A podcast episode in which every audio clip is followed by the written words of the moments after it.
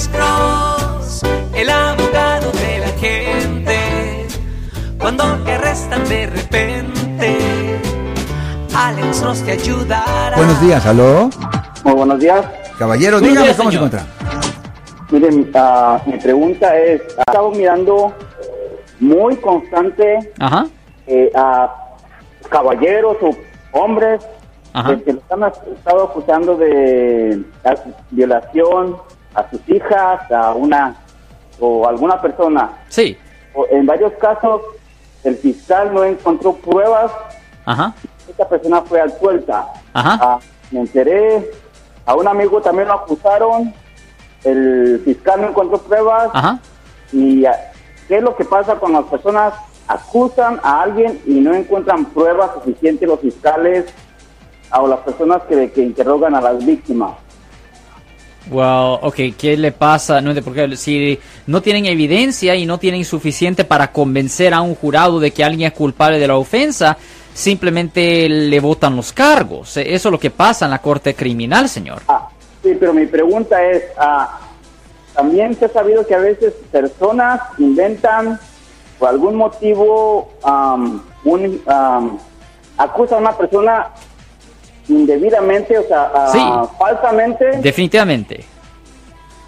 ¿Y qué, qué- puede haber un castigo para esas personas que hacen eso? Ok, esta es la cosa. Legalmente sí pudiera existir un cargo por hacer reporte falso, pero lo voy a decir honestamente que es bien raro. Es bien raro que la fiscalía presenta cargos por hacer reportes de policía falso después de que han presentado cargos criminales. Número uno, porque es un conflicto de interés, porque primero estaban en efecto representado, representando a un lado y después están representando a otro. Es considerado técnicamente un, inte- un, conflicto de interés.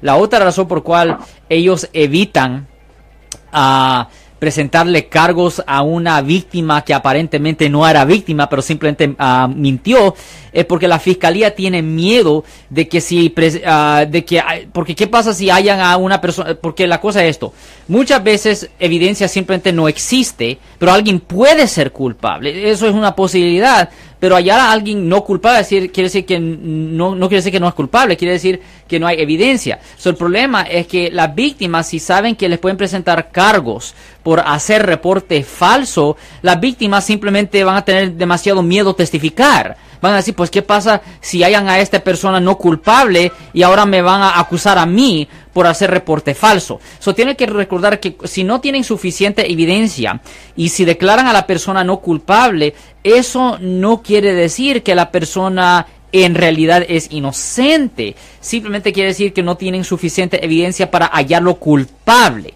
So, para la respuesta corta es no. Es súper raro. Es súper raro que ah, le presenten cargos a una víctima. Ahora, se ha visto en situaciones donde una víctima ha admitido si una víctima ha admitido a mentir, si ella ha admitido a mentir, ahí sí se ha visto situaciones donde le han presentado cargos. Pero generalmente, solo porque le votan cargos a una persona y no los declaran culpables, eso no quiere decir que la fiscalía va a hacer algo. Normalmente, y esta es una cosa muy desafortunada, muchas veces cuando una persona es injustamente acusado por haber cometido un delito, no tienen ningún recurso. Mm, caballero, eh, ¿quiere platicar lo que le pasó a usted o no?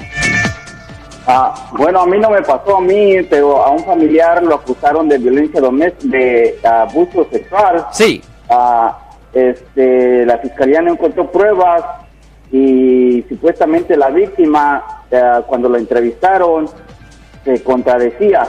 A veces, al parecer, decía una versión y después como que cambiaba un poco. sí.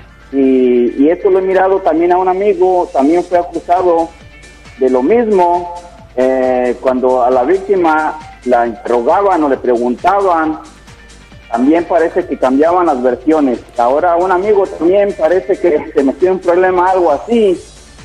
Y este y algunos am, ahí no sé si sea cierto o sea verdad o no sea verdad, pero muchos no creen. Parece que fue algo que la esposa lo inventó. Ya voy a decir obviamente que hay muchas razones por cual la gente se inventan que fueron acusados por delitos ah, que fueron pues ah, tocados sexualmente o por cual fueron violadas o algo así. Muchas veces lo hacen porque quieren agarrar la visa US o a veces ah, se inventan estas cosas para ah, para agarrar custodia de los niños en situaciones cuando se están divorciando o simplemente porque cuando están enojada con la pareja, mentira, a veces se inventan cosas.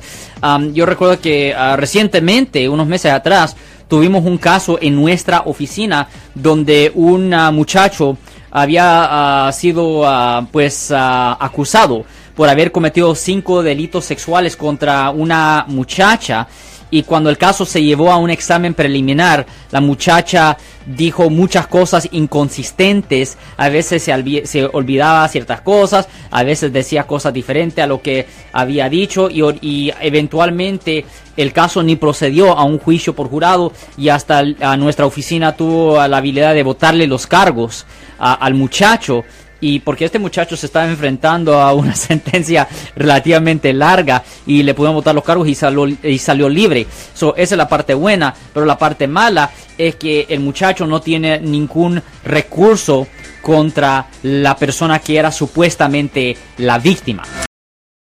Yo soy el abogado Alexander Cross. Nosotros somos abogados de defensa criminal. Right. Le ayudamos a las personas que han sido arrestadas y acusadas por haber cometido delitos. Si alguien en su familia o si un amigo suyo ha sido arrestado o acusado, llámanos para hacer una cita gratis. Llámenos para hacer una cita. Ese número es el 1-800-530-1800. Estamos aquí en toda la área de la Bahía. 1-800-530-1800. Y como siempre, por casos criminales, casos penales, damos la primera cita gratis en nuestra oficina. Siempre estamos aquí todos los martes y viernes a las 12 y 35 respondiendo a sus preguntas con respecto a los casos penales. Y también nos pueden hacer preguntas en nuestra página de Facebook Live. Doctor Alex, abogado de nuevo, 1-800-530-1800, Marco. Bueno, vamos a llamada telefónica, pero ya.